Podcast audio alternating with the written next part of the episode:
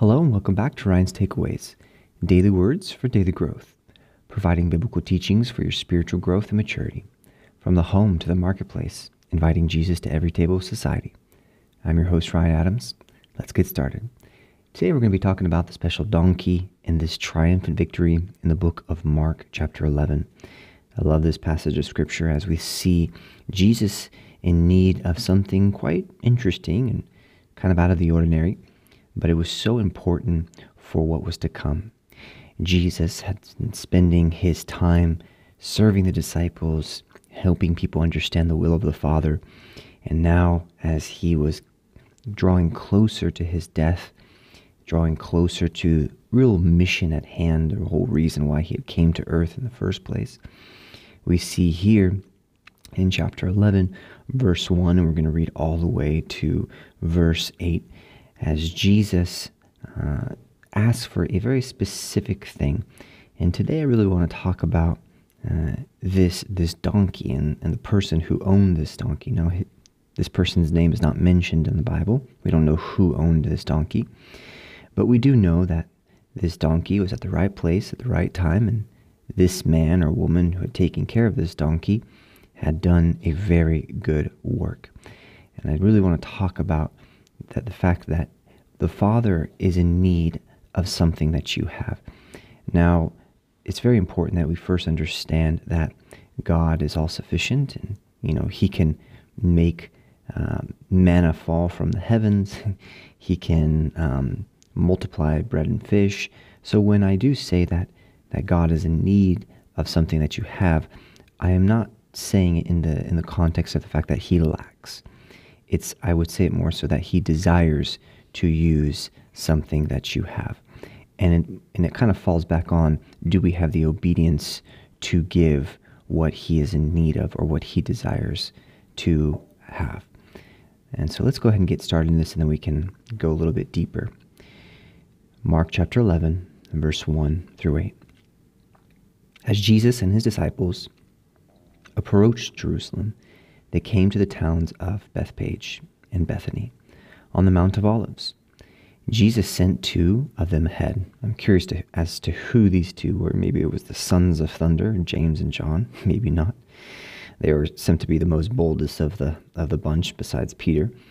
Uh, so probably it could have been them, based off of kind of the, the whole mission at hand that they had to go find a certain thing. So we see here, verse 2 says, Go into the village over there. So Jesus is pointing to a certain village. And he told them, As soon as you enter into it, you will see a young donkey tied there that no one has ever ridden. Untie it and bring it here. If anyone asks, What are you doing? just say, The Lord needs it. Hmm, I love that. The Lord needs it and will return it soon. Ooh.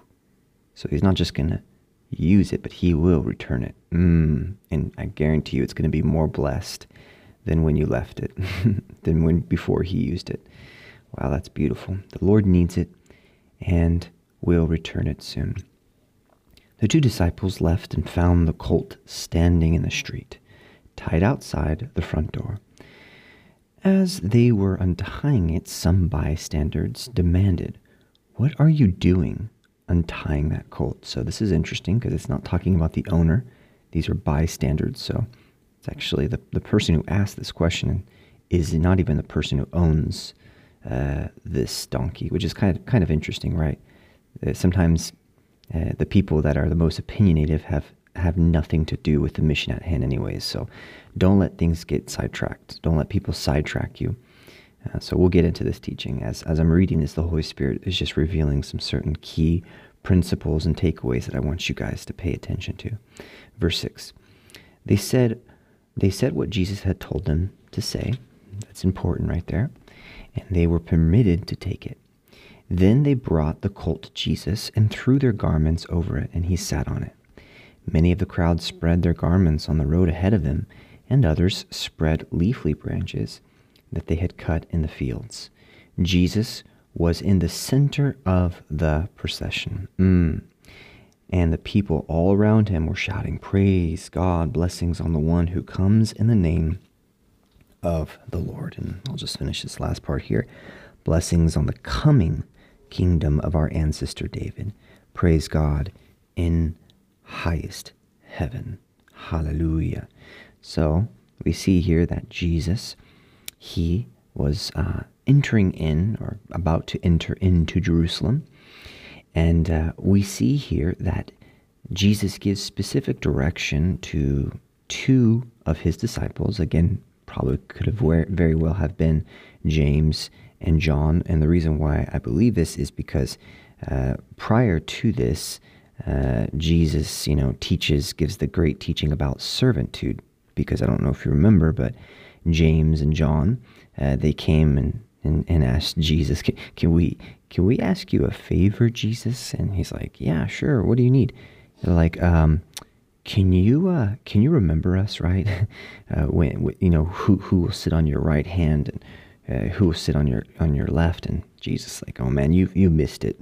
you missed the whole whole reason why I'm here and and who you are. And he talks about servitude. So this is why I believe it's John and and James because you know he's like, okay, I gave you some teaching. Now go serve, right? Go get a donkey for me. Jesus is so awesome. So we see here, he gives specific direction and he says, Go over to that village. So this really gives me um, the understanding that God knows where you live, He knows w- where you are. And many times we think that, you know, God is. Um, searching and, and looking and he is he's he's searching and looking for those who are obedient but we also have to understand that God is all sufficient. He, he knows the beginning to the end. And if you think that God doesn't see you or he doesn't see what you have produced in your life uh, as to be a, a, living sacrifice for him or you know the, the company that you've built or the, the marriage that you've built the children that you have raised um, if you if you think that god doesn't see that he does. He knows he knows where you are. And i love the fact that he says go go into that village over over there. And i could just imagine jesus pointing to that village.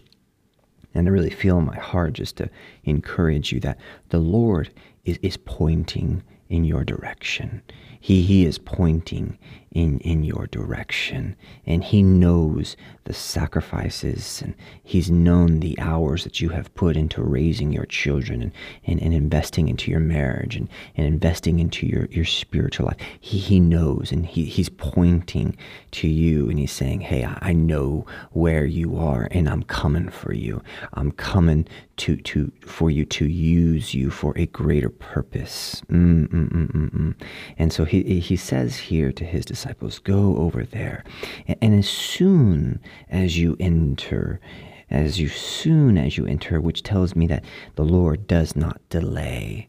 Just like he says on the day of Pentecost, the day had fully come, and and and and and, and, and in Portuguese it's dia penche, and suddenly, suddenly, suddenly, the the book of Ecclesiastes says there is a there is a time and, and a season for everything, not just in the heavens, but in the earth below as well. And so, as soon as they entered into it, so time is of the essence, uh, which tells me another thing that. Uh, do you remember when Jesus was talking about the virgins? He was talking about the, the women, uh, the, the, the virgins and the women who, who had the, the oil, right? The, the, and so some were prepared and others were not. And, and when it, the time came for it to be used, some of them were not ready. And so this is so important because when God gets ready to do something, you, you better have things prepared. You, you cannot wait until He needs it for you to prepare for for that for that thing to be used. So that tells me that you need to be investing into your marriage now. You need to be investing into your children now. You need to be investing into the things that are eternal now. Don't don't wait for for him to point say I'm going to use you. You need to be preparing now. And so we see here that the disciples were sent for such a time as now as then. At that moment, they were sent out. And, and, and once heaven begins to move, you better believe that nothing will stop it. The Lord needed that donkey. He, he needed to enter into that that that he, that that town, and so he sends his disciples and says, "Go into that town." And so as soon as they enter into the town, he says, as soon as you enter into it, you will see a young donkey tied there that no one has ever ridden. So it's very interesting because this donkey was born for a purpose. For what? To be used. And so it's interesting that this donkey obviously wasn't a baby donkey. Follow me here, right? Because many people, oh, it was a young donkey, so it had never been used. Well, first of all, Jesus could have never been riding on a baby donkey, right? Ima- just imagine, right? The disciples putting all the, the, the their their cloaks over this baby donkey. It would just it wouldn't even be able to move, right? And then imagine Jesus sitting on top of it. It would it would literally crush the donkey, a baby donkey. So this donkey was not a baby donkey, which tells me what? That this donkey was born for a purpose, and although maybe the owner Maybe even the donkey himself may, may have questioned from time to time. That's a joke. I'm not saying that the donkey was thinking, but if you just imagine that the, that this this animal was born for a purpose to work, but yet it never had been used before, which tells me something, gives me some some revelation here that there's some things that the Lord has given you that you have been called to raise up. And maybe you may be thinking, well, Lord, when are you going to use it? It is not up to us. It is not for our, uh, let's say, it's not for us to decide when or or how it will be used. We just have the responsibility to invest into it. So many times you may be thinking, well, I'm investing so much of my time into, into my marriage and into, into my private life, into my families, into my, into my job. And, and not a lot of people are seeing it. And not, not a lot of people really understand why I'm doing this. But I have this conviction. Eh, you need to follow that conviction. You need to invest into that. You need to wake up early. You need to fast. You need to pray. You need to do whatever you need to do to prepare and so we see here that this donkey, although it was supposed to be meant to be used for work, had not been used for a purpose. And I can only imagine the owner of this donkey.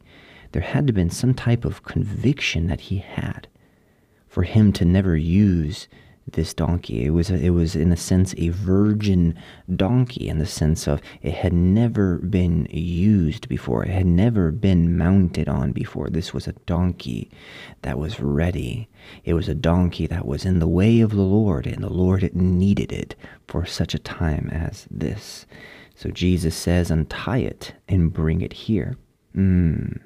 And if anyone asks, What are you doing? just say, The Lord needs it. The Lord needs it. I love that. The Lord needs it. The Lord wanted to use, wanted to utilize that donkey. I believe the Lord is wanting to use and utilize the things in your life that maybe you may see as insignificant. He wants to use it. If God can use a donkey, he can use children.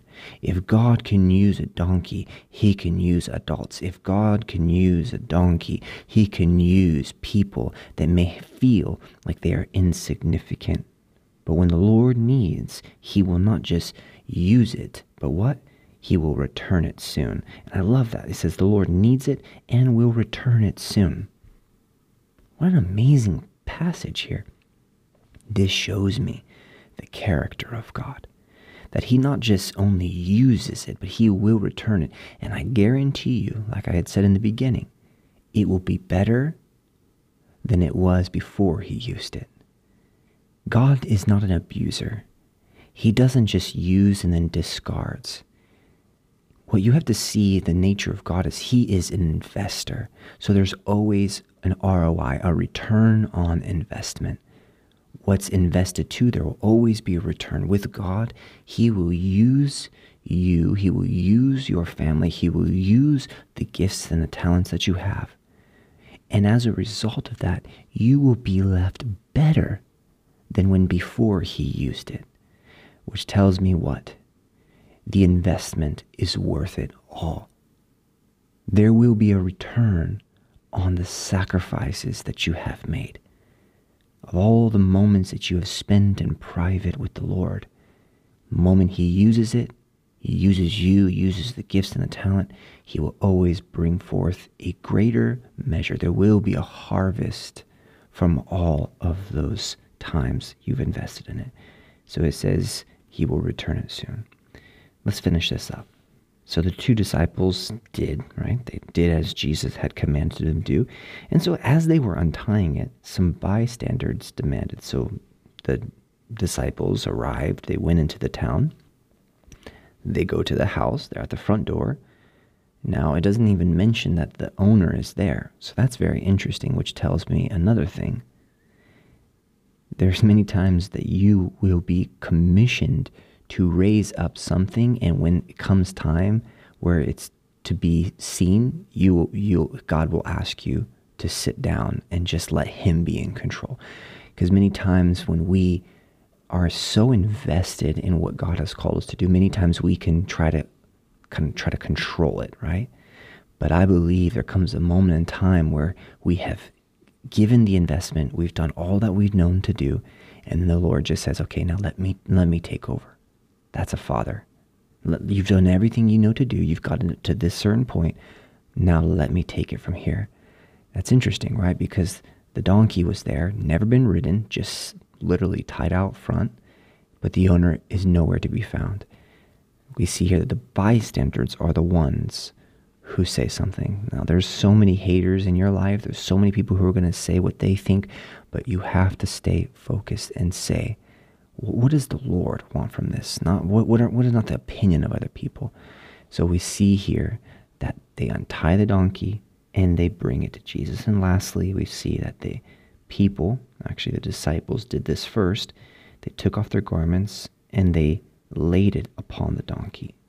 It's so beautiful because we see here that there is an addition to the mission. I'll, I'll, I'll, I'll break it down here real quick you're not the only one on the face of the earth that has a mission, which tells me when God uses you, when He uses your family, He will always bring other people to what? Add to the mission and the vision of God.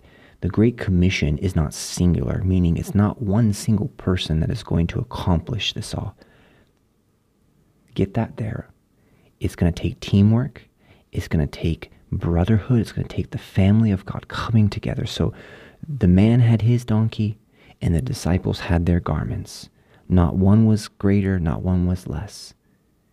All served for the purpose of this beautiful triumphant entry in which Jesus was doing and where, where he was going. And it says that in verse 9, Jesus was in the center of the procession. Jesus is the center of it all. May we use our gifts, our talents, and all that we are, our families, our businesses, our ministries, for the service of our Master, of our Abba, of our Father. Doing this will change the game and it will really set forth all that Jesus truly envisions for his children, for his people, for his brothers and sisters, for his co laborers with him.